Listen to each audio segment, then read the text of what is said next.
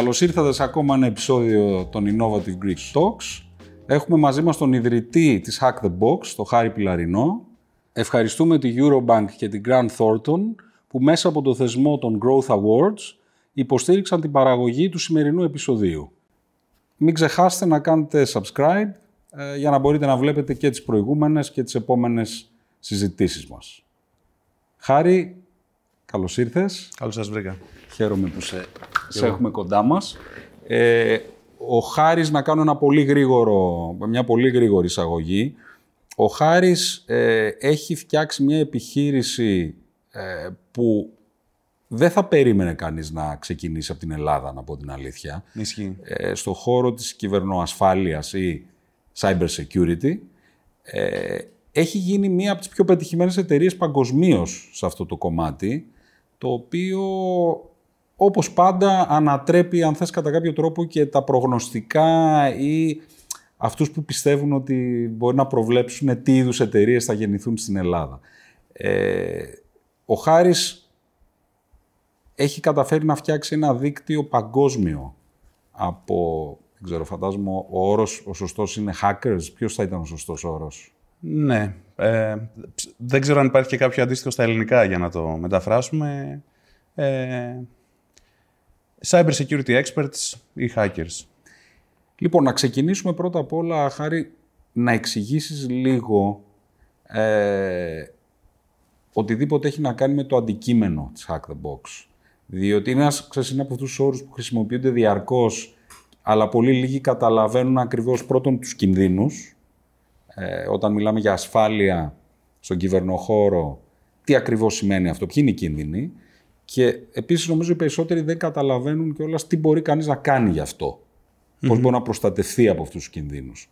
Ε, ας ξεκινήσουμε με αυτό λίγο να, να κατατοπίσεις όλους μας γύρω από το αντικείμενο και μετά να πάμε σε όλα τα υπόλοιπα. Ωραία, βεβαίως. Ε, όσον αφορά τον κίνδυνο, ε, τα τελευταία χρόνια, αρκετά χρόνια, σιγά σιγά ε, η αξία μεταφέρεται από τον φυσικό κόσμο στον ψηφιακό. Έτσι, παλιά είχες χρήματα, τα έβλεπες, μπάρες χρυσού. Τώρα έχεις δεδομένα, όλα είναι ψηφιακά, οπότε η αξία έχει μεταφερθεί σιγά σιγά προς το ψηφιακό και όπου υπάρχει μεγάλη αξία, ε, υπάρχει και έγκλημα. Οπότε, έξω και η άνθηση ε, της κυβερνοασφάλειας, διότι απ' την άλλη υπάρχουν κάποιοι επιτίδοι που προσπαθούν ε, να επωφεληθούν εναντίον σου. Και αυτό ισχύει και σε προσωπικό επίπεδο ε, και σε εταιρικό φυσικά που η αξία είναι πολύ μεγαλύτερη. Και σε κρατικό επίσης. Εννοείται. Το οποίο ε, νομίζω ότι έχει συζητηθεί ε, σε επίπεδο, αν θες, ακόμα και σε αποτελέσματα εκλογών. Έτσι. Έχουν ακουστεί διάφορα. Ναι, δηλαδή και στην Αμερική και στο Brexit. Ακούστηκαν πολλά γύρω από τις παρεμβάσεις ενδεχομένως της Ρωσίας σε αυτές τις χώρες.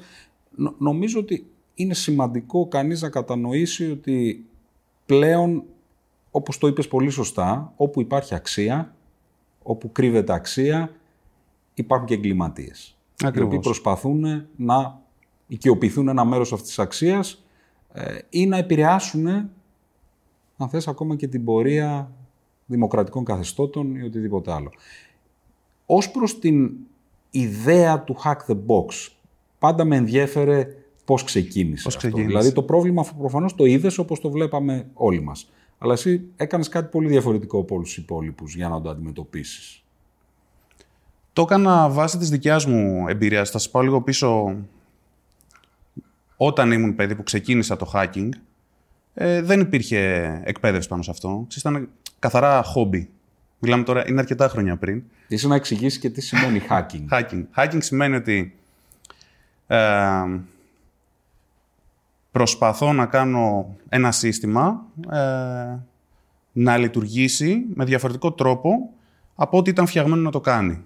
Έτσι, αυτό μπορεί να σημαίνει, ας πούμε, για ένα σύστημα που προσπαθεί να σε κρατήσει απ' έξω, με ένα username, password ή οτιδήποτε, ε, να μπορέσεις να παρακάμψεις ε, αυτό το ε, τείχος ασφαλείας και να προχωρήσει να, ε, ε, προς τα μέσα. Οπότε αυτό είναι ουσιαστικό το hack. Οπότε εσένα συντρίγκαρε κατά Μένα μου κάποιο άρεσε- τρόπο να λύνεις αυτό το... το... Μου άρεσε να καταλαβαίνω πώς δουλεύουν τα πράγματα. Έτσι, δηλαδή τα παιχνίδια μου, τα ηλεκτρικά, τα Έλληνα, να δω πώς είναι μέσα τα μοτέρια αυτά. Και φυσικά όταν πήρα τον πρώτο μου υπολογιστή, εκεί τρελάθηκα. Ήταν το πιο πολύπλοκο σύστημα που είχα δει ποτέ μου. Σε τι οπότε ηλικία; Στα πέμπτη δημοτικού, πέμπτη-έκτη δημοτικού, πόσο χρονών είσαι; Εγώ είμαι 50. Όχι, όχι. Στην πέμπτη δημοτικού πόσο χρονών είναι Από πόσο κάποιος; χρονών είσαι. ε, πέμπτη δημοτικού πρέπει να είσαι ε, 9. Τότε εκεί. Εκεί λοιπόν, τότε ξέρεις, Δέκα. επειδή είναι αρκετά χρόνια πριν, ο υπολογιστής δεν υπήρχε στα σπίτια. Ήταν μόνο ένα εργαλείο δουλειάς. Και δεν υπήρχε και στα σχολεία. Εμάς κατά τύχη, το σχολείο που ήμουνα, ε, είχε μικρόβιο ιδιοκτήτης του σχολείου με τους υπολογιστές και είχε κάνει ένα πειραματικό, μια πειραματική τάξη που ήταν εκτός του ωραρίου των μαθημάτων ε, για να μάθεις στα παιδιά υπολογιστές. Άντε ρε, εσύ, σε ποιο σχολείο πήγες; Στον Κέσαρη. Μάλιστα. Και μας Πο- μάθαινε Πολύ ασυνήθιστο για την εποχή του. πάρα πολύ. Ήταν, Προφανώς έτυχε έναν πολύ ιδιαίτερο δεν, καθηγητή. μου, επειδή τον βρήκα τώρα, που μεγάλωσα πια Ναι. Και τους, το συζήτησα, του λέω πώς και σου ήρθε αυτό, μου λέει ας ήταν πάρα πολύ δύσκολο γιατί λέει δεν υπήρχε ούτε support στην Ελλάδα. Τα είχαμε φέρει από Αμερική, ήταν Apple κιόλας. Και λέει όταν χάλαγαν, απλά τα βάζαμε στην άκρη και παραγγείλαμε ένα άλλο από Αμερική. Ξέρετε, Δεν, δεν είχες αυτή την ευκολία που έχεις τώρα να πας στο service και, και τότε χαλάγαν και πολύ πιο εύκολα φυσικά έτσι. Ναι, ναι, ναι, ναι, ναι. Και πήρες λοιπόν τον υπολογιστή αυτόν πέμπτη δημοτικού. Πέμπτη δημοτικού ξεκίνησα εκεί. Ναι. Κάναμε logo που ήταν μια γλώσσα προγραμματισμού, η χελονίτσα που λένε. Σωστά. Μου άρεσε και μετά από κανένα χρόνο μου πήρε τον πρώτο μου υπολογιστή ο πατέρας μου ε, και από εκεί ξεκίνησα να... Τι ήταν ο πρώτος υπολογιστής; Πρέπει να ήταν ένας 386. Δεν θα βάλω τα πιο πριν που τα χρησιμοποιούσα πιο πολύ να παίζω, ξέρεις, Amiga ναι, αυτά δεν και τα τα λοιπά. μετράω. Δεν τα μετράω. PC, PC νομίζω ήταν ένα E3 ή 486. Μάλιστα. Και για πες λίγο από εκεί και πέρα, Εκεί λοιπόν, πόσο εγώ... χρόνος σου απορρόφησε αυτό μετά από τον κενό σου χρόνο ή οτιδήποτε; Μου απορρόφησε όλο μου το χρόνο, να σου πω την αλήθεια. μάλιστα. Και ενώ και μη. Ασχολούμουν μόνο με αυτό. Ε, τότε δεν ήταν συνηθισμένο. Δεν βλέπανε αξία στο να ξέρεις από υπολογιστές. Οπότε είχα και τους καθηγητές μου να λένε στη μάνα μου: Πάρε το παιδί μακριά από τον υπολογιστή να μάθει ιστορία, να μάθει αρχαία, γιατί Τι δεν θα εποχή κάνει μιλάμε τίποτα στη χάρη ζωή του. τώρα, τι, τι εποχή ήταν αυτό τι, περίπου, Τώρα τι να σου πω, να είναι πριν 20 κάτι χρόνια. 20 κάτι χρόνια. Ε; Οκ. Άρα μιλάμε αρχές του 2000 ας πούμε κάπου. Ναι. Να, οκ. Πριν το 2000 σίγουρα, Ναι. γιατί θυμάμαι ότι είχε γίνει το fuss ε, και άλλη αγγλική λέξη, sorry, ο χαμός του Y2K, του ιού και καλά Α, που θα ότι θα έρθει το καταστραφούν όλα. 2000 και θα διαλυθούν όλα, Ναι, ναι. πότε κάπου εκεί. Ναι, ναι, ναι. Και ξεκινάς λοιπόν με τι κατεύθυνση, δηλαδή προγραμματισμό σε πρώτη φάση; Πρώτα εξερεύνησα πώς λειτουργεί αυτό το σύστημα, δηλαδή τρελόμουν να μπαίνω στις ρυθμίσεις, να δω τι αποτέλεσμα θα έχουν οι ρυθμίσεις που θα κάνω. Ε, τόλινα, έπαιρνα άλλες κάρτες γραφικών, τις έβαζα σε όλο το DIY κομμάτι. Ε, και μετά άρχισα να ασχολούμαι και με το πώς θα φτιάξω τα δικά μου προγράμματα, οπότε ξεκίνησα με προγραμματισμό. 16 τότε, ήταν πριν τα 32 bit. Ε, και παράλληλα άρχισα να μαθαίνω, ε, κατανοώντας πώς δουλεύει ένα πρόγραμμα, φτιάχνοντάς το, κατάλαβα ότι μπορεί να ε, παρακάμψεις ή να το κάνεις να λειτουργήσει λίγο διαφορετικά. Οπότε εκεί ξεκίνησα να ασχολούμαι με το hacking. Και πριν πάμε στο hacking, τι, τι είδους προγράμματα έφτιαχνες, δηλαδή τι, τι, ε, από περιέργεια... Χαζομάρες, τώρα ήμουνα 12-13 χρονών. Ναι. Τι έφτιαχνα, έφτιαχνα ξυπνητήρια, ε, ε, τι άλλα έφτιαχνα; Ε, calcula- ε, πώς λέγεται στα ελληνικά το calculator τώρα; Αριθμομηχανή. Αριθμομηχανή. Αριθμομηχανές. Ε, χαζομάρες. Αυτό. Τίποτα δηλαδή εξής, Ναι, πολύ ναι, ναι, ουσιαστικό. ναι, ναι, ναι, ναι. Απλά μου άρεσε. Και σε τι ηλικία άρχισες να, να προσπαθείς, ας πούμε, να, να, να παραβιάσεις, πώς να το πούμε, να, να, κοι- να, να δεις με ποιον τρόπο μπορείς να ε, εισέλθεις ε, μέσα σε πιο ασφαλή νωρίς, περιβάλλοντα. 12-13, από εκεί. Και ουσιαστικά ε, προσπαθούσα να χακάρω τον υπολογιστή του πατέρα μου. Μέσω ίντερνετ, γιατί ήταν σε άλλο σπίτι. Οπότε η δουλειά μου ήταν να χακάρω τον υπολογιστή του πατέρα μου, του ανοιγόκλεινα το συντηρώ με εκεί που άραζε και έλεγε τι γίνεται, χάλασε ο υπολογιστής μου. Είχαμε αυτή τη, Αυτό ήταν το αστείο. Και την πληροφορία την έπαιρνες, ας πούμε, για το τι πρέπει να κάνεις και πώς να το κάνεις. Α- Αυτό... Με πάρα πολύ κόπο. Αλλά Δεν η- υπήρχε βιβλιογραφία τότε. Ναι, γι' ήταν αυτό όλα. Ε, και αυτό είναι και ο λόγος. Θα πηδήξουμε και στο πώς έκανα το Ναι. Catherbox. Ήταν ότι όλα ε, τα μάθαινε εμπειρικά. Δεν υπήρχε βιβλιογραφία να σου πει ότι έτσι γίνεται αυτό, έτσι γίνεται το άλλο. Το ίντερνετ ήταν ε, ε, πιο περιορισμένο όσον αφορά την ε, μεταφορά της γνώσης και πολύ πιο αργό. Ε, οπότε, με πειραματισμό, ε, σιγά σιγά μάθαινες. Κοινότητα υπήρχε, άλλοι σαν και εσένα με τους Πάρα οποίους πολύ μίλαγες; λίγοι. Ένα-δύο άτομα στην Α, τόσο Ελλάδα. λίγοι. Ένα-δύο άτομα στην Ελλάδα και δύο-τρεις που είχα γνωρίσει στο εξωτερικό που μιλούσαμε τότε μέσω. Νομίζω ήταν το ICQ. Εσύ το έχεις προλάβει; Το έχω προλάβει. Το έχεις προλάβει το ICQ με το λουλουδάκι. Να. Και μιλάγατε τακτικά, δηλαδή. Ναι, και εξερευνούσατε ανταλλάζαμε και τρόπους. προγράμματα. Γιατί τότε, επειδή ακριβώς και το Ιντερνετ ήταν πολύ αργό ε, και δεν υπήρχε και η ίδια ε, διανομή όσον αφορά τα προγράμματα. Τα προγράμματα είχαν αξία, τα φύλαγες. Δηλαδή, όταν κατεβάζει ένα πρόγραμμα, δεν το έσβηνες μετά μόλις το κάνει στην κατάσταση. Το κράταγες και μετά Ε, βέβαια, το το έστελνες στο κράταγες. φίλο σου. Ναι. Φίλε, βρήκα αυτό. Οπότε είχαμε και αυτή την ανταλλαγή ε, εργαλειών. Σκέψου, εγώ- εσύ δεν το έχεις προλάβει αυτό. Στη δική μου εποχή κυκλοφορούσαν κασέτες. Έχω Προγράμματα προλάβει με κασέτες. κασέτες. Α, όχι, προγράμματα με κασέτες. Ναι. Όχι, αυτό δεν το Ανταλλάσσαμε έχω κασέτες. Ε, εν πάση περιπτώσει, τόσο πίσω. Αλλά ε, κάποια στιγμή λοιπόν αρχίζεις και ασχολείσαι με αυτό; Αρχίζω και ασχολούμαι με αυτό. Μου αρέσει πάρα πολύ. Ναι. Παράλληλα, εξερευνώντας το πώς μπορείς να παραβιάσεις ένα σύστημα, ουσιαστικά εξερευνείς το σύστημα το ίδιο. Οπότε μαθαίνεις παράλληλα και πάρα πολύ καλά από υπολογιστές. Ε, και αυτό με βοήθησε γιατί ουσιαστικά όταν έφτασα σε ηλικία να πάω να δουλέψω, δεν υπήρχε επάγγελμα ε, σχετικό με την κυβερνοασφάλεια. Ή θα ήσουν προγραμματιστής ή μηχανικός ηλεκτρονικών υπολογιστών, μηχανικός δικτύων. Αυτά ήταν. Και αυτό ακολούθησα για πάρα πολλά χρόνια. Νομίζω πάνω από 10 σίγουρα. 10-12 χρόνια ασχολούμουν με αυτό. Δούλευα σε μια ναυτιλιακή εταιρεία στην Βούλα Μμμ. και το 5 ήρθε το GDPR ή πιο μετά. Λίγο μετά. Λίγο μετά. Όταν ήρθε το GDPR άρχισε και γινόταν το... η κυβερνοασφάλεια ε, κάτι σημαντικό. Όλοι, αρχικά γιατί θα τρώγαν μεγάλο πρόστιμο. Ε, Ευτυχώς στην πορεία κατάλαβαν ότι δεν είναι μόνο το πρόστιμο, ότι έχει νόημα γιατί χάνεις ε, έτσι κι αλλιώς. Πραγματικά δηλαδή, όσον αφορά την αξία. Ε, και εκεί λοιπόν που γινόταν ο τόρος, εγώ ήθελα να ξαναγυρίσω σε αυτό που έκανα μικρός και μου άρεσε πολύ. Και ξεκίνησα να ψάχνω να δω πώς θα έρθω από το, δεν ξέρω, το 2000 κάτι στο 2010 κάτι όσον αφορά την κυβερνοασφάλεια. Γιατί είχε αλλάξει έτσι, αυτό αλλάζει πάρα πολύ γρήγορα. Ε, βρήκα κάποια...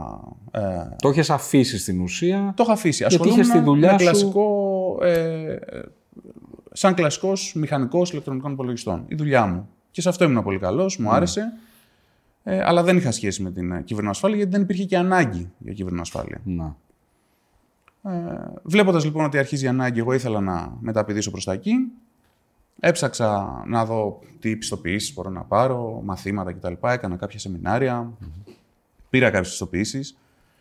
Ε, δεν, και δεν με κάλυψε ο τρόπος που μεταδίδεται η γνώση πια ή που μεταδιδόταν το 17 που ξεκίνησα την εταιρεία.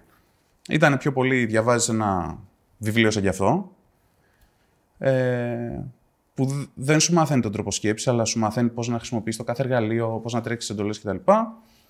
Ε, μετά δίνεις μια εξέταση που ε, συνήθως ήταν ε, πολλαπλών ε, απαντήσεων, καμία σχέση. Ε, στην καλύτερη περίπτωση ήταν λίγο πιο πρακτική, που ε, αυτό είχε περισσότερο νόημα.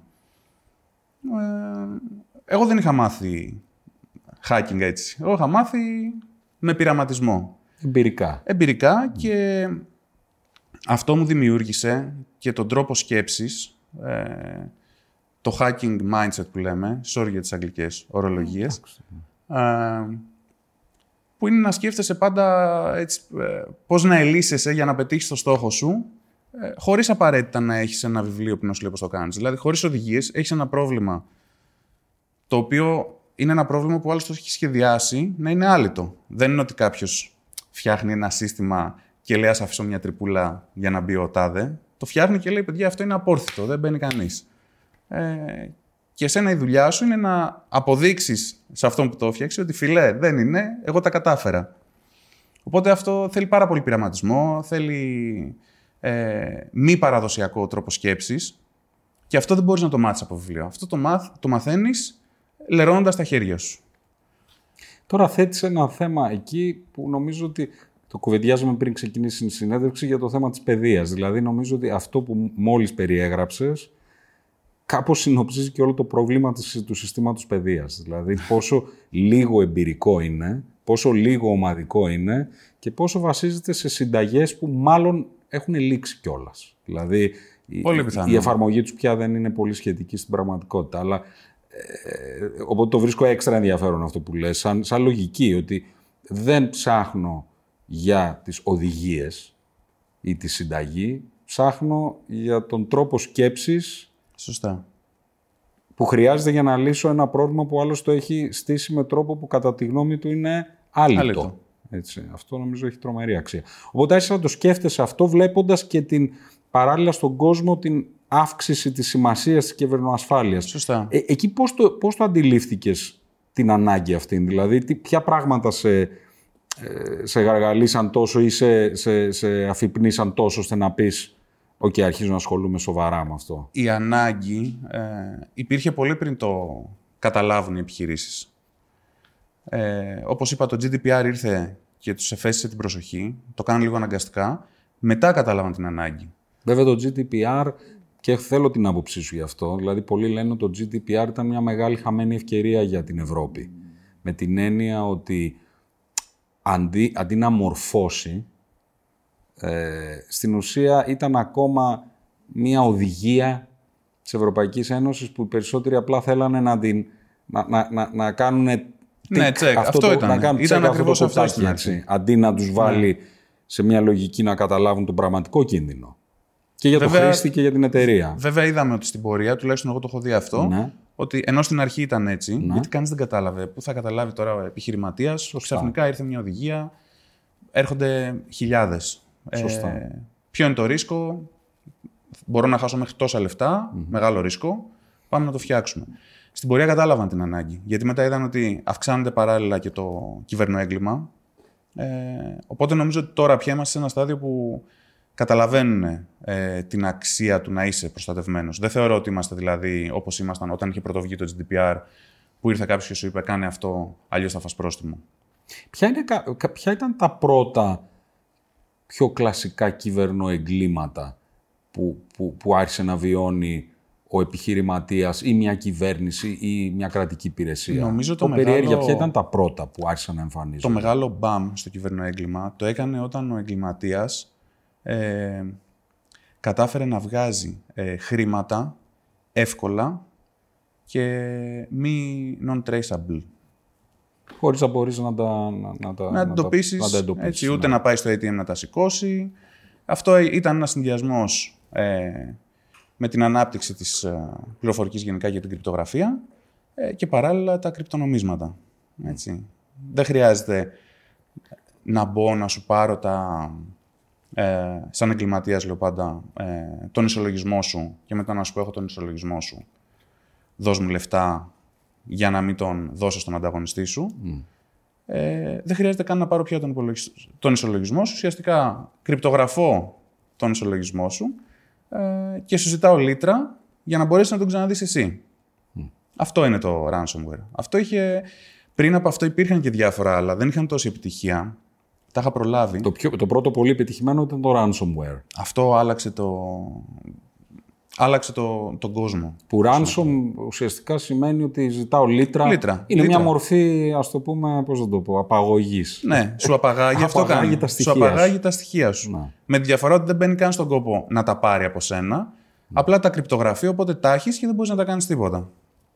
Πριν από αυτό, ίσως το έχεις προλάβει, ε, που είχε παίξει αρκετά και στην Ελλάδα ήταν που σου κλείδωνε την οθόνη και σου έλεγε σε πιάσαμε να βλέπεις ε, παιδική πορνογραφία, ε, πλήρωσε με μια PaySafe. Τότε ήταν η PaySafe που αγόρασε από το περίπτερο. Να, να, ναι. Ε, και σήμα τη αστυνομίας, γκράντε όλο. Ε, δεν είχε τόση επιτυχία γιατί ο άλλο θα έλεγε εντάξει. Φώναζε το IT, του λέγε. Δεν ήταν τόσο πιστευτό. Ναι. Ε, με το ransomware πια η ζημιά ήταν αληθινή και έκανε, έκανες ζημιά. Οπότε εκείνη τη στιγμή εσύ αρχίζεις να σκέφτεσαι κάτι που εξελίχθηκε στη Hack the Box. Ε, Για, πέ- πες μου λίγο αυτό πώς, πώς ξεκίνησε. Εγώ ουσιαστικά κάνοντας αυτές τις εκπαιδεύσεις και παίρνοντας τις πιστοποίησεις, α, θεώρησα ότι δεν είναι ο πιο αποδοτικός τρόπος. Παράλληλα, εγώ ήθελα να δικτυωθώ στον κύκλο του cyber security του σήμερα. Γιατί είχα αποκοπεί, έτσι, ήμουν, όπως είπαμε, μηχανικός. Οπότε σκέφτηκα να φτιάξω μια πλατφόρμα α, που να λειτουργεί 100% α, εμπειρικά, χωρίς ε, οδηγίες. Δεν δίναμε, στην αρχή δεν δίναμε καμία οδηγία. Σου δίνα μόνο τη διεύθυνση IP του υπολογιστή, που είναι ας πούμε, κάτι για να το βρεις μες στο δίκτυο. Και σου έλεγα, βγάλε άκρη. Άμα τα καταφέρεις, τα κατάφερες. Ε, και παράλληλα είχα βάλει πάρα πολλά στοιχεία ε, από gaming που έπαιζα σαν παιδί, οπότε μου άρεσε. Θεώρησα ότι μπορώ να το συνδυάσω πολύ καλά ε, το gaming μαζί με κάτι που μαθαίνεις. Εξού και ο όρος, πάλι αγγλικός όρος, gamified, που τώρα παίζει Gamification. πολύ στην αγορά, το gamification. Ε, εκτός από αυτά, επειδή όπως είπα ήθελα να, γνωρίσω και, ήθελα να φτιάξω κύκλο, ε, έβαλε και κάποια ε, κοινωνικά στοιχεία μέσα. Να, μπορείς να, μιλ- να μπορεί να μιλάει ένας με τον άλλον, να ανταγωνίζονται μεταξύ τους, να φτιαχτεί δηλαδή και ένα ε, μικρό community γύρω από Αλλά αυτό που είχε στο μυαλό σου είναι με ποιον τρόπο μπορεί να εκπαιδεύσεις; Δεν είχα στο μυαλό μου. Τι, είχε, τι είχες στο μυαλό σου; Στο μυαλό μου είχα το, το σύστημα εκπαίδευσης όσον αφορά το ιδιωτικό σύστημα αυτό, ε, πιστοποιήσεις και τα λοιπά, είναι λάθος. Ωραία. Έτσι είναι το σωστό. Οκ. Προφανώς, για να πηγαίνουν όλοι στο λάθος, το λάθος είναι το σωστό και αυτό που κάνω εγώ είναι για λίγους. Αλλά δεν με νοιάζει, εγώ έτσι θέλω να είναι και θέλω να γνωρίσω αυτούς τους λίγους που έχουν τον ίδιο τρόπο σκέψης με μένα και θέλουν το ίδιο πράγμα. Οπότε θα το φτιάξω. Δεν υπήρχε δηλαδή ε, επιχειρηματικό πλάνο. Πάω να φτιάξω αυτό. Τόσο Ήταν πιο είναι η πολύ να, τους αγορά. γνω... να γνωρίσει Ναι, όλη αυτή ήταν την να φτιάξω κοινότητα. Να κάτι. δημιουργήσει μια κοινότητα. Ναι, να φτιάξω μια κοινότητα, να γνωρίσω και άλλα άτομα με ίδια ενδιαφέροντα με μένα, να δικτυωθώ, να, να πάρω γνώση, να μοιράσω γνώση και να ε, επεκταθώ στο νέο μου επάγγελμα που θα είναι μηχανικός ασφαλείας ή ε, οτιδήποτε σχετικό. Κάπως, με ας την πούμε, σαν να ασφάλεια. φτιάξεις μια κεντρική πλατεία που μπορούν όλοι αυτοί οι Μπράβο. άνθρωποι να βρεθούν. Απλά επειδή δεν υπήρχε αυτή η πλατεία, Να, ναι. αναγκάστηκα να τη φτιάξω εγώ. Ακριβώς. Αυτό. Ε, πού είχαμε μείνει; Ε, ε, τώρα είμαστε στο ερώτημα πώς άρχισαν να έρχονται στην πλατεία. Σωστά. Δηλαδή, τι ήταν, αυ- ε, α, πόσοι ήρθαν, πόσο γρήγορα. Ε, γιατί από όσο καταλαβαίνω υπήρξε μεγάλος ενθουσιασμός γύρω Ναι. από αυτό. Καταρχήν αυτό το έφτιαξα, δεν είχα φύγει από τη δουλειά μου, το έφτιαξα παράλληλα, το έφτιαχνα απογεύματα, Σαββατοκύριακα. Ε, και, και η πρώτη διετία ήταν έτσι, πήγαινε έτσι, δηλαδή 9-5 δουλειά, ε, 6-2, hack the box. Αυτό ήταν ε, η ζωή μου. Ε, το μόνο που έκανα ήταν να το ποστάρω, πόσταρα το link της σελίδας, τον σύνδεσμο, αν θες να το πούμε και στα ελληνικά, Σύνδεσμο. ε, σε ένα γκρουπάκι στο Facebook. Και είπα, τσεκάρετε το. Και πήρε το δρόμο του. Ο ένας έμπαινε, έφερνε τον άλλον. Ε, και άρχισαν να μπαίνουν τόσοι πολλοί, τόσο γρήγορα. Δηλαδή δεν είχα ξαναδεί τόσο κίνηση σε μια σελίδα που είχα φτιάξει ποτέ στη ζωή μου εγώ. Ήταν πάντα ένας-δύο ταυτόχρονα και μπαίνανε 10, 20, 30. Ε, και Και φυσικά από όσο... όλο τον κόσμο, αυτό είναι το πιο ενδιαφέρον. Ε. Ναι, από παντού. Και το άνοιγα σταδιακά. Πρώτα είχε, το είχα ανοίξει μόνο Ελλάδα. Δηλαδή, ο υπόλοιπος κόσμος ήταν μπλοκαρισμένος και μετά άρχισα να ανοίγω πε- ανα, αναχώρα μέχρι που άρχισα να δέχομαι και μετά μηνύματα ότι γιατί δεν δουλεύεις σε αυτή τη χώρα και λέω Α τα ανοίξω παντού να τελειώνουμε. Γιατί φοβόμουν να μην, μην πέσει, επειδή η υποδομή τότε ήταν ε, για κλάματα. Ήταν έτσι. προσωπική σου υποδομή. Το εσύ- κόστος εσύ ήταν είχες ε, φτιάξει, 50 ναι, ευρώ το ναι. μήνα. Ένας μεταχειρισμένος ε, σερβερ ε, που κλάταρε κιόλας φυσικά. Μετά έπρεπε να δώσω 250 το μήνα για να αντέξει. Και εκεί κάπου κατάλαβα ότι ξέρεις, πρέπει να βρω έναν τρόπο να βγάζω χρήματα από αυτό, γιατί σε λίγο καιρό δεν θα μου φτάνει και ο μισθός μου για να το συντηρήσω. Και έτσι από ε, μία κοινότητα ε, γεννήθηκε το πρώτο εμπορικό προϊόν που απευθυνόταν πάλι στην κοινότητα, σαν ε, ε ιδιώτες, όχι σαν επιχειρήσεις, ε, το οποίο μέχρι και σήμερα το έχουμε. Που ήταν ποιο αυτό το προϊόν; Αυτό το προϊόν στην αρχή ήταν ότι, επειδή όπως είπα είχε πάρα πολύ κόσμο, όλα ήταν λίγο αργά. Όπως και η εμπειρία σου όταν χακάρεις ένα σύστημα, επειδή αυτό το σύστημα το χακάραν άλλοι 10-20 μαζί, δεν ήταν και στα καλύτερά του. Οπότε βγήκε το VIP, το είπαμε, το οποίο είναι πολύ λιγότερος κόσμος στα εργαστήρια, ώστε να μπορείς να έχεις καλύτερη εμπειρία. Μάλιστα. Αυτό, αυτό είναι το πρώτο στάδιο. Όπως πέρασε ο καιρός, σιγά σιγά άρχισαμε να διαφοροποιούμαστε και όσον αφορά το, ε, τα features ε, και το περιεχόμενο. Δηλαδή σιγά σιγά άρχισες και έχεις και περισσότερο περιεχόμενο, περισσότερα συστήματα να πειραματιστείς, όντας... Μεγαλύτερη ε, ποικιλία στο πούμε ναι. γρίφων, να το πούμε Σωστά, ναι, σωστά. Ναι. Ε, και αυτό ουσιαστικά το, αυτή η αλλαγή στο εμπορικό πήγε την εταιρεία κοντά 1,5 χρόνο, από το 17 μέχρι το 19, ε, με κερδοφορία. Ε, η οποία προερχόταν από το Premium VIP, ναι, ας το πούμε, ναι. από αυτό. Το οποίο την, την πρώτη μέρα που το λανσάραμε, τότε δεν είχαμε την άνεση να πούμε θα, κάνουμε, θα επεκταθούμε όσο. Έπρεπε να αγοράσει το σερβερ να τον ετοιμάσεις. Οπότε βγάζαμε 60 60 από συνδρομές. Βγάζουμε 60 συνδρομές. Ε, μόλις το ανακοινώσαμε αυτό στον κόσμο, ε, αυτές φύγανε μέσα σε μία-μία μισή ώρα. Δηλαδή, είχα κάτσει, θυμάμαι τότε, είχαμε Stripe, που είναι μια πολύ γνωστή πλατφόρμα για payments, και ήμουν στο dashboard και έβλεπα να κάνει τάκ, τάκ, τάκ, τάκ, τάκ, ψωνίζανε. Και εξαντλήθηκαν. Ε, περιμέναμε ένα μήνα να δούμε πόσοι από αυτούς θα μείνουν πριν αγοράσουμε και άλλους σερβερ για να δώσουμε και άλλες συνδρομές, γιατί θέλαμε να είμαστε σίγουροι ότι δεν θα.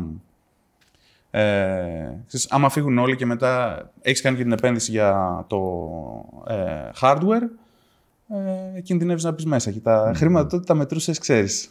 Mm. Ήταν just. Ε, οπότε αυτό μας πήγε μέχρι το 19, ε, βγάζοντας καλά χρήματα. Είχαμε φτάσει σε σημείο να βγάζουμε περισσότερα χρήματα από το Hack the Box από, ότι, ε, από τις δουλειές μας. Παρ' όλα αυτά δεν είχες την ασφάλεια. Εσύ ακόμα είχες και τη δουλειά σου. Ναι, δούλευα εκεί. Δηλαδή είχες δύο δουλειές κανονικά. Είχα δύο δουλειές, γι' αυτό σου λέω. Επί δύο χρόνια δούλευα δύο δουλειές. Ε, ξέρω, 18 ώρες την ημέρα, 19. Ε, και κάπου στο 19 μας πλησίασε ένας ε, πολύ μεγαλύτερος παίκτης από εμάς, στο χώρο, ε, να μας εξαγοράσει για αρκετά χρήματα με τα τότε δεδομένα και για μένα που είχα συνηθίσει ένα μισθό, ας πούμε. Έτσι ήταν ε, 7 ψήφια. Και παράλληλα ήρθε και η Μάραθον που με βρήκε μέσω ενός ε, μέσω γνωστού, γιατί και εγώ ψιλοκρυβόμουν, ήμουν στο mindset του hacker, δεν είχα πολύ παρουσία έξω. Ε, και μας πρότεινε να επενδύσει ε, στο Hack the Box, μας εξήγησε τι είναι VC, γιατί δεν ήξερα. Ε, μου είπε ότι θα πάρουμε ένα μικρό ποσοστό της εταιρείας, θα την τρέχεις εσύ, ε, αλλά δεν θα βάλεις το ένα ευρώ στη τσέπη σου, θα πάνε όλα στην εταιρεία. Και απ' την άλλη είχες ε, τον ανταγωνιστή που σου λέγε πάρ' όλα στην τσέπη σου και δώσ' μου την εταιρεία.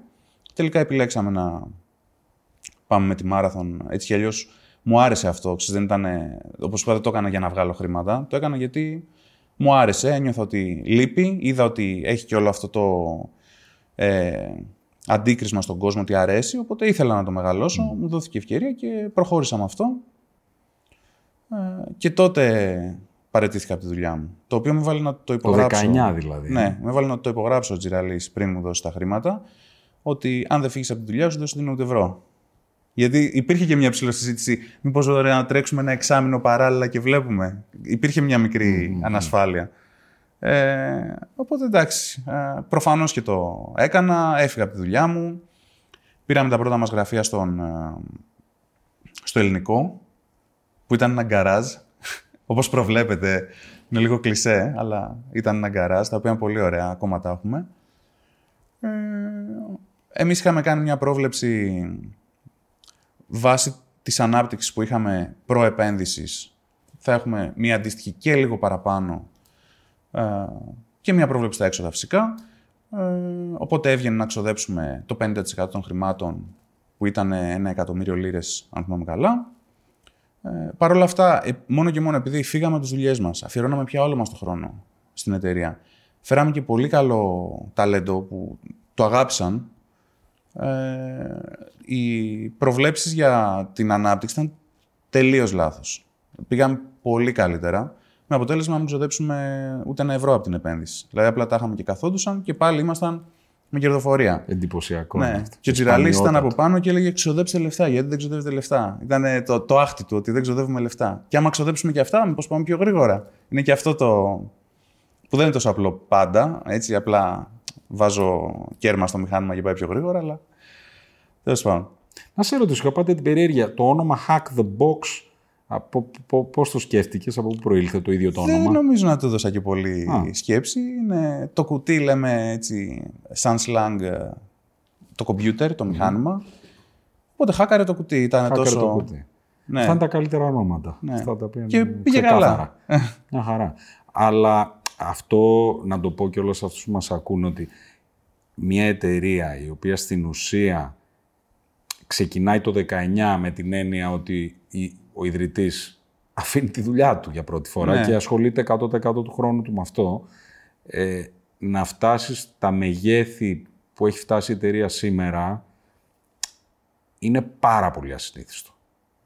Δηλαδή, Να το φαντάζομαι. είναι το βλέπω πάρα κιόλας, πολύ δηλαδή. ασυνήθιστο. Εγώ να σου πω δηλαδή αντίστοιχα, εγώ δούλευα την Upstream από το 2002 μέχρι το 2014, δηλαδή 12 χρόνια, για να φτάσω τελικά να δώσω μια πλειοψηφία της εταιρείας σε ένα ανάλογο, τώρα δεν θα τα πούμε τα νούμερα, αλλά ένα ανάλογο τίμημα ε, με, με, με αυτό που, που πήρες και εσύ με την είσοδο του μεγάλου πλέον επενδυτή πριν από ένα μικρό διάστημα.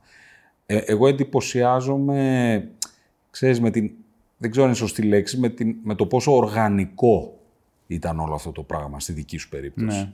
Δηλαδή η δική μου εμπειρία ήταν μια εμπειρία, δεν θα έλεγα ότι ήταν οργανική εμπειρία. Ήταν, ξέρεις, σπρώχνεις, σπρώχνεις, σπρώχνεις, πωλήσεις. Ξέρεις, είναι πολ- ήταν φτιάχνω ένα προϊόν, το βελτιώνω.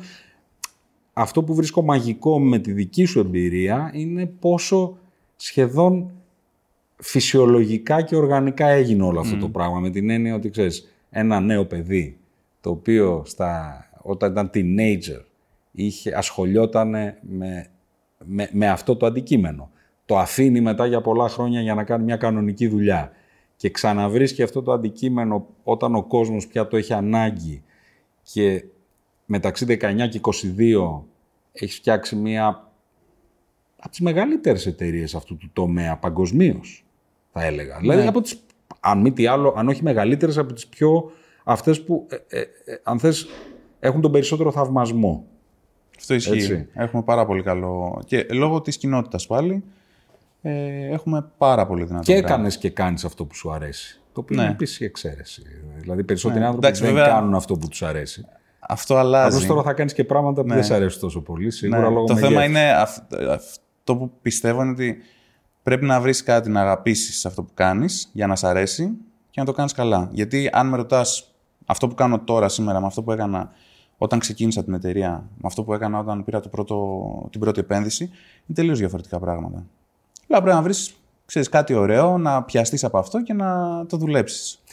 Θα άξιζε να πεις, εγώ το ξέρω, αλλά θα άξιζε να πεις λίγο τι είδους πελάτες έχεις πια. Δηλαδή, ε, έχεις μερικούς πελάτες που είναι πάρα πολύ εντυπωσιακό και εντάξει, σου δίνει και μια εθνική περηφάνεια το ότι Σίγουρα. μια ελληνική εταιρεία εξυπηρετεί, ας πούμε, ε, την αμερικανική, ας πούμε, το σύστημα άμυνας. Ε, π- Πες ορισμένα από αυτά τα παραδείγματα που θεωρείς. Γενικά αυτό που ε, μας αρέσει και το βλέπουμε και στα παιδιά στο προσωπικό μας είναι ότι ενθουσιάζονται γιατί λέει α, βλέπουν παγκοσ- παγκόσμια brands που μπορεί να χρησιμοποιούν στην καθημερινότητά τους και λένε «Α, πελάτης μας, πελάτης μας». Αυτό είναι πολύ ωραίο. Γενικά έχουμε πάνω από πέντε Υπουργεία Άμυνας παγκοσμίως. Ε, έχουμε τεράστιες συμβουλευτικές που όλοι γνωρίζουμε. Ε, αρκετές τράπεζες, ε, όχι Ελλάδα, εξωτερικό μιλάω πάντα. Ε, Ε, άλλα πιο retail, άλλα τεράστια μαγαζιά.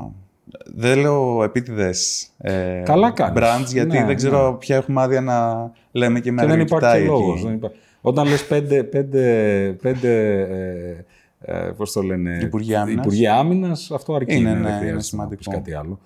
Και, είναι, και ήρθαν και αυτοί, Ναι. όταν ξεκινήσαμε, ήρθαν σε εμάς. Δεν, δεν πήγαμε να χτυπήσουμε κάποια πόρτα. Όπως και η αύξηση που έλεγες, έγινε επειδή το προϊόν όταν βγήκε ήταν μοναδικό. Αυτό δεν υπήρχε αλλού. Και σαν μεθοδολογία και Τώρα σαν, υπάρχει φυσικά. Είδαν και σαν ότι δουλεύει. αποτελεσματικότητα. Ναι, είδαν ότι δουλεύει και το κάνουν αρκετοί. Αλλά είχαμε αυτό το πλεονέκτημα στην αρχή. Κοίτα, τώρα είναι μια καλή στιγμή να, να, να μου πεις λίγο... Ε, αυτή είναι μια εμπειρία που όπως λες και εσύ δεν την είχες προγραμματίσει. Όπως τα, τα πιο ωραία πράγματα στη ζωή δεν τα προγραμματίζεις και δυστυχώς σου και τα πιο άσχημα δεν τα προγραμματίζεις. Αλλά έχεις βρεθεί τώρα να έχεις μια αρκετά μεγάλη εταιρεία. Ποια από τα στοιχεία αυτού της νέας πραγματικότητας αρέσουν και σε έχουν εκπλήξει ευχάριστα ε, και ποια από αυτά θα έλεγες ότι σε έχουν. δεν σου λένε και τόσα πολλά. Οκ. Ε, ξεκινήσω με αυτά που μου αρέσουν. Ε, και αν σκεφτώ και κάτι που δεν μου αρέσει, θα σου το πω. Μπορεί να, μην, μπορεί να σ' αρέσουν και όλα. δεν είναι Ναι, απαραίτητο εντάξει. να μην Λίγο σ' αρέσουν. ουτοπικό αυτό, αλλά. Οκ. Α, Κοίταξε, μου αρέσει ότι μπορώ να α, φτιάξω μια εταιρεία που επηρεάζει τη ζωή πάνω από 200 ατόμων, όπως θα ήθελα εγώ να μου φέρεται ένας εργοδότης. Και χαίρομαι με αυτό. Χαίρομαι δηλαδή να βλέπω παιδιά που είναι χαρούμενα, ε, έχουν τις ανέσεις τους, έχουν τις παροχές τους, ε, δεν συχτηρίζουν για να πάνε το πρωί ε, τη Δευτέρα στο γραφείο. Αυτό όλο με ευχαριστεί πάρα πολύ, ότι έχω τη δύναμη να το δώσω αυτό σε τόσο κόσμο. Ε, μ' αρέσει που μπορώ να πάρω μεγαλύτερα ρίσκα που έχουν ε, ε, impact σε παγκόσμιο επίπεδο, ε, που δεν θα μπορούσα αλλιώς. Με μια μικρή εταιρεία, τα πράγματα που μπορείς να κάνεις είναι λίγο περιορισμένα. Και στο ρίσκο, αλλά και στο τι ε, απόϊχο θα αφήσεις σε όλο τον κόσμο από αυτό. Ε, τι δεν μ' αρέσει τώρα. Αν υπάρχει κάτι. Ή κάτι που θες να το αλλάξεις. Ναι, ε, κοίταξε, σίγουρα δεν είναι όλα ρόδινα. Η ευθύνη είναι τεράστια. Ισχύει και πολύ περισσότερα άτομα από μένα, οπότε το έχεις ζήσει υπερθετικά αυτό. Νομίζω ότι αυτό, ναι, ξέρεις, είναι η χαρά και, και, και συγχρόνως ο πόνος. Δηλαδή, Ναι. λες ότι είναι μια ευθύνη. Είναι, ζωές ανθρώπων, είναι οικογένειες. Ακριβώς. Και πρέπει να είσαι πολύ προσεκτικός α, με αυτό. Ε, επίσης, όσο μεγαλώνεις πια, δεν ταιριάζουν όλοι μεταξύ τους. Οπότε έχεις ε, αντίθετες απόψεις ε, που πρέπει να διαχειριστείς. Ε, και δεν είναι ότι κάποιος... Είναι, είναι δύσκολο γιατί και οι δύο έχουν μία άποψη και μία ιδέα, γιατί και οι δύο αγαπάνε την εταιρεία. Απλά τυχαίνει να θεωρούν ότι διαφορετικό μονοπάτι θα πάει την εταιρεία εκεί που πρέπει ο ένας με τον άλλον, οπότε εκεί έχεις και λίγο το ρόλο της διαιτησίας και δεν υπάρχει και σωστή απόφαση πολλές φορές. Είναι λιγότερο λάθος απόφαση που πρέπει να πάρεις και δεν θα ξέρεις αν πήρες τη σωστή μέχρι να αποδειχθεί. Και τότε πάλι θα έχεις αμφιβολίες. Πάντα θα λες είναι εμπορία, αν κάναμε εκείνο, να. Οπότε αυτό είναι το... Αυτά είναι τα... οι δυσκολίες, ας πούμε. Αυτό είναι, νομίζω, ξέρεις, όσο μεγαλώνει ένας οργανισμός, τόσο πιο πολύ ο, ο αρχηγός ή η αρχηγός, ξέρεις, κατά κάποιο τρόπο γίνεται και ψυχολόγος. Αναγκαστικά, σε αυτές τις ξέρεις, δύσκολες ε, καταστάσεις. Πάντως θα συμφωνήσω μαζί σου τελικά τα πιο δύσκολα πράγματα, όπως λέει ο Σάρτερ, η κόλαση είναι οι άλλοι άνθρωποι. Ε, εντάξει, λίγο, λίγο υπερβολικό, αλλά ότι οι πιο δύσκολες καταστάσεις γεννιόνται μέσα από την, τη σχέση των ανθρώπων Ισχύει, ξέρεις, και διαφορετικές απόψεις και συγκρούσεις. Και εκεί είναι πολύ δύσκολος ο ρόλος του CEO ε, στο να μπορέσει αυτό το πράγμα να το εξομαλύνει με κάποιο τρόπο, παίρνοντας αποφάσεις. Γιατί τελικά η δουλειά μας είναι να παίρνουμε Η αποφάσεις. δουλειά αυτή είναι. Λύσεις και αποφάσεις. Ακριβώς. Ε, τώρα, το, το άλλο κομμάτι που νομίζω όλους τους ενδιαφέρει πάρα πολύ να ακούσουν, ε, εσύ κάθεσαι σε μια ιδιαίτερη θέση, ε, σε ένα περιβάλλον όπου η πολεμική βία, η φυσική βία, ε, πολλοί προβλέπουν ότι κάποια στιγμή μέσα στα επόμενα χρόνια θα είναι μικρότερη η επίπτωσή της από ότι, τη, από ότι ε, αυτό που μπορεί να συμβεί στο επίπεδο της ασφάλειας στον κυβερνοχώρο. Ε, και εμένα μου είχε κάνει πάρα πολύ εντύπωση ε, είχα πάει μια επίσκεψη πριν από τέσσερα χρόνια στην Εστονία και είχα πάει ε, στα κεντρικά εκεί του ΝΑΤΟ ε, και είχα γνωρίσει την ομάδα που ασχολείται με το θέμα του cyber security. Ε, και μας είχε μιλήσει ένας στρατηγός έτσι, με, με πλήρη, πλήρως στρατιωτική εμφάνιση, computer scientists ήταν όλοι τους, και μας είπε, κοιτάξτε, αυτή τη στιγμή η, η, η κατάσταση της δύσης με την Ρωσία είναι σε πολύ μικρό ποσοστό πολεμικό το πρόβλημα. Τώρα αυτό με την Ουκρανία Αλλά το μεγαλύτερο πρόβλημα είναι οι επιθέσεις στο ψηφιακό. που δεχόμαστε ψηφιακά. Και μας έκανε, ξέρεις, μία... Γιατί είχε, είχε κόσμο όταν πήγαμε σε αυτήν την επίσκεψη που δεν ήξερε αναγκαστικά πάρα πολλά πράγματα γύρω από αυτό και του είπε, OK, okay, μπορείς να μας εξηγήσεις μια πολύ δυσμενή κατάσταση. Τι μπορεί να συμβεί; Και μας εξήγησε, ας πούμε, πόσο, πώς μπορεί με μια τέτοια επίθεση, παράδειγμα, να διακοπεί η ηλεκτροδότηση μιας ολόκληρης χώρας, μιας πόλης. Πώς αυτό μπορεί να σημάνει ε, απόλυτο χάος. Ε, μας εξήγησε, ξέρεις, σε διάφορα συστήματα, άμα γίνουν penetrated, άμα, άμα κάποιος να καταφέρει να εισέλθει, ε, τι χάος μπορεί να δημιουργήσει ε, και τι ζημιά μπορεί να δημιουργήσεις σε όλο το σύστημα υγείας, σε όλο το σύστημα παιδείας. Δηλαδή, στην ουσία να παραλύσει μια χώρα. Ναι, αυτό. Ε, και μετά δεν έχεις ανάγκη να επιτεθείς. Ε, θα υπάρχει τόσο αναβρασμό μέσα που θα καταστραφεί μόνη της. Ακριβώς. Ακριβώς. Ή θα κάνεις περίπατο. Είναι θα κάνεις περίπατο. ρεύμα, ίδρυυση, ε, υγεία. Αυτά τα τρία είναι τα πιο σημαντικά έτσι, που χρειάζεσαι.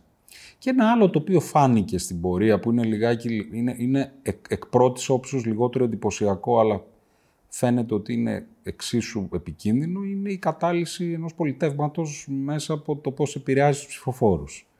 Ε, δηλαδή, αν πούμε ότι... Fake news, ας πούμε. Ε, ναι, η δημοκρατία έχει δεχθεί σοβαρή επίθεση τα τελευταία δέκα χρόνια, εγώ θα έλεγα. Και είναι ξεκάθαρο κιόλας ποιους εξυπηρετεί αυτό. Ε, και έχει γίνει επιτυχώς. Δηλαδή, αν κανείς σκεφτεί την εκλογή Τραμπ, μια εκλογή που δεν θα περίμενε κανείς ορθολογικά, δηλαδή χωρίς τη βοήθεια ε, των κοινωνικών δικτύων με έναν οργανωμένο τρόπο, εγώ δεν πιστεύω ότι θα είχε Ε, το Brexit. Το Brexit επίσης, ορθολογικά, δεν θα έπρεπε να έχει συμβεί και όμως συνέβη και πάλι με μια πάρα πολύ έντονη παρουσία, ε, εγώ θα το ονόμαζα προπαγάνδας, αλλά με πολύ επιστημονικό τρόπο έγινε αυτή η προπαγάνδα. Mm. Και λοιπά και λοιπά και λοιπά. Και βλέπουμε ξαφνικά μια Ευρώπη η οποία έχει τον Όρμπαν, είχε μέχρι πρόσφατα τον Μπόρις Τζόνσον. Στην Ιταλία έχουμε μια πάρα πολύ επικίνδυνη, τουλάχιστον σε αυτά που λέει η κυβέρνηση. Ε, εγώ λοιπόν ήθελα λίγο να σε ρωτήσω πού βρισκόμαστε αυτή τη στιγμή στο επίπεδο κινδύνου ε, στον χώρο της κυβερνοασφάλειας; Και θα έλεγα μην, μην ξεκινήσουμε από το εταιρικό, να ξεκινήσουμε από το κρατικό και από το εμάς ως πολίτες. Εντάξει, μεγάλη ε, ερώτηση για να σου δώσω απάντηση που είναι 100% ε, ακριβής, προφανώς. Κανείς δεν ξέρει πού ακριβώς είμαστε. Έτσι, άμα ξέραμε, θα το είχαμε λύσει το πρόβλημα. Ε, αλλά γενικά, ε, το πολύ θετικό είναι ότι πλέον έχουμε αποδεχθεί όλοι μας, σε παγκόσμιο επίπεδο, ότι αυτό είναι ένα πρόβλημα. Είναι ένα πρόβλημα που θα συνεχίσει να υπάρχει και θα διωγγώνεται, οπότε αντίστοιχα και εμείς θα πρέπει να αυξάνουμε τους μηχανισμούς ασφαλείας μας, αλλά κυριότερα να εκπαιδεύουμε το λαό και εν συνεχεία και τους υπαλλήλους μας κτλ. Στο ότι υπάρχει αυτό, είναι αληθινό, ε, μπορεί να σου κάνει ζημιά και εσένα σαν ιδιώτη. Ε, δεν είναι ότι θα κάνεις ζημιά στην επιχείρησή σου, μπορεί να κάνεις ζημιά σε σένα. Ε, οπότε πρέπει να αρχίσεις να είσαι λίγο πιο πονηρεμένος όσον αφορά οτιδήποτε έχει να κάνει με κάτι ψηφιακό. Και αυτό το βλέπουμε κλασικά από τις πανάδες μας, που σου λέει θα πεθάνουμε του χρόνου όλοι, γιατί θα τελειώσει το νερό. Τι λες εσύ; Το διάβασα, λέει, στο facebook. Πανικός, κλάματα. Οπότε πρέπει να υπάρχει λίγο εκπαίδευση ε, στο πόση σημασία δίνουμε στην πληροφορία τελικά; Ειδικά αν πρόκειται από κάποιο μέσο κοινωνικής δικτύωσης. Ή και τη Wikipedia, που και εκεί μπορείς να γράψεις ό,τι θες. Ε, και πέρα από αυτό, πόσο, πόσο θα πρέπει να εμπιστευόμαστε τελικά οτιδήποτε παρουσιάζεται σαν ε, authority στο διαδίκτυο. Γιατί δεν ξέρεις τελικά αν είναι αυτός που σου λέει ότι είναι. Σωστό είναι αυτό. Ε, ε, ε σαν οδηγία τώρα, και, και στο λέω και στους ε, φίλους που μας ακούνε, ε, σε επίπεδο ιδιωτικό, ποια, ποια πράγματα ευδοκιμούν τώρα και θα έπρεπε απλά να προσέχουν; Δηλαδή κάποιες απλές συμβουλές λέω τώρα. Το ransomware παίζει και σε ιδιωτικό επίπεδο. Απλά συνήθως, εντάξει, κρυπτογράφει τα αρχεία, τα έχει και εσύ ένα στικάκι, δεν είναι τόσο. Να. Υπάρχουν και περιπτώσεις που έχει κάνει ζημιά. Έχω ακούσει από άτομο, έχασα τις φωτογραφίες μου, 10 χρόνια φωτογραφίες, τις έχασα όλες. Ε, γενικά, δεν, το καλό με τον ιδιώτη είναι ότι έχει και πολύ μικρότερο ε, attack surface. Δηλαδή, εσύ έχεις ένα modem σπίτι σου, έχεις το PC σου πάνω, το modem έχει και ένα firewall, δεν σε βλέπουν απ' έξω, βλέπουν το modem. Ε, και αυτό είναι. Δεν είσαι όπως ένας οργανισμός που έχει συστήματα, επικοινωνεί με πελάτες, ε, websites. Ε, οπότε το πιο συνηθισμένο για να σε χακάρουν τελικά εγκληματίες είναι επειδή θα καταφέρουν να σκορεδέψουν, το phishing που λέμε. Δηλαδή θα ψάξουν λίγο ε, τα προφίλ σου στα... Αν είναι στοχευμένο, έτσι, θα ψάξουν λίγο τα προφίλ στα social media, που θα πρέπει εδώ ένα σημαντικό να πούμε είναι ότι δεν πρέπει να τα έχεις ανοιχτά για όλους, μόνο για τους φίλους σου. Θα δουν τι σου αρέσει. Πες ότι εσύ έχεις τρέλα ε, με τα παλιά αυτοκίνητα. Εντάξει. Ε, μπορώ εγώ να σε πλησιάσω μετά, όντας εγκληματίας, να αρχίσω να σου μιλάω για τα αυτοκίνητα και ε, να αρχίσω να σου δημιουργώ ένα ψευδή αίσθημα εμπιστοσύνης ως προς το άτομό μου, που θα είναι ένα άλλο online προφίλ πολύ διαφορετικό από αυτό που είναι στην πραγματικότητα. Ε, και έτσι θα καταφέρω να εισχωρήσω. Θα σου στείλω κάτι, άνοιξε και αυτό να το δεις και ε, θα καταφέρω να εισχωρήσω στον υπολογιστή σου ή στο κινητό σου ή οπουδήποτε. Πιο πολύ υπολογιστή. Συνήθως θα προσπαθήσουν να, να σου υποκλέψουν τι, τα logins ας πούμε για το Gmail, κάτι τέτοιο, ή ποιο είναι το πιο συνηθισμένο; Σε ένα phishing attack τη σήμερα ημέρα, συνήθως ο άλλος τι κυνηγάει να πάρει; Κοιτάξτε, το πιο εύκολο που θα ψάξουν είναι να δουν πώς έχεις κανένα κρυπτονόμισμα. Γιατί τώρα έχει γίνει και αυτό πολύ okay. κοινό. Έτσι, αυτό το παίρνει και το χάσες. Δεν πρόκειται να το ξαναβρεις ποτέ. Ε, μετά θα δει. Πάλι λίγο ακραίο σενάριο, για να μην τα δραματοποιούμε όλα ότι πεθαίνουμε. Όχι, εγώ λέω ρεαλιστικά κάποιος να έχει στο ε, μυαλό του κάποια πράγματα. Αυτό που θα μπορούσα να σκεφτώ είναι να δει τι φωτογραφίες έχεις, τι προσωπικά μηνύματα έχεις, να μάθει λίγα πράγματα για την προσωπική σου ζωή, ώστε να μπορέσεις να σε απειλήσει μετά. Mm. Δεν το έχω δει να συμβαίνει συχνά αυτό. Η αλήθεια mm. είναι. Έτσι, αλλά είναι ένα πιθανό σενάριο. Μετά έχεις ε, ε, web banking. Ε, και το, ακόμα και two-factor authentication να έχεις, άμα έχει πρόσβαση στο κινητό σου, πιο δύσκολο να έχει πρόσβαση στο κινητό σου, η αλήθεια είναι. Ε, πάλι μπορεί να σου πάρει τα λεφτά, να κάνει έμβασμα σε έναν δικό του λογαριασμό. Ή να αγοράσει κάτι πολύ ακριβό ε, από κάποιο μεγάλο πολυκατάστημα και να το στείλει όπου και να το παραλάβει. Η συμβουλή σου ως προς το τι ρεαλιστικά μπορεί να κάνει κάποιος χωρίς να, να, να γίνει παρανοϊκός και να ασχολείται όλη μέρα με αυτό, ποιο, ποιο θα ήταν, ποια θα ήταν η απλή Να συμπεριφέρεσαι με την ίδια λογική στο ίντερνετ που συμπεριφέρεσαι και στον ε, φυσικό κόσμο.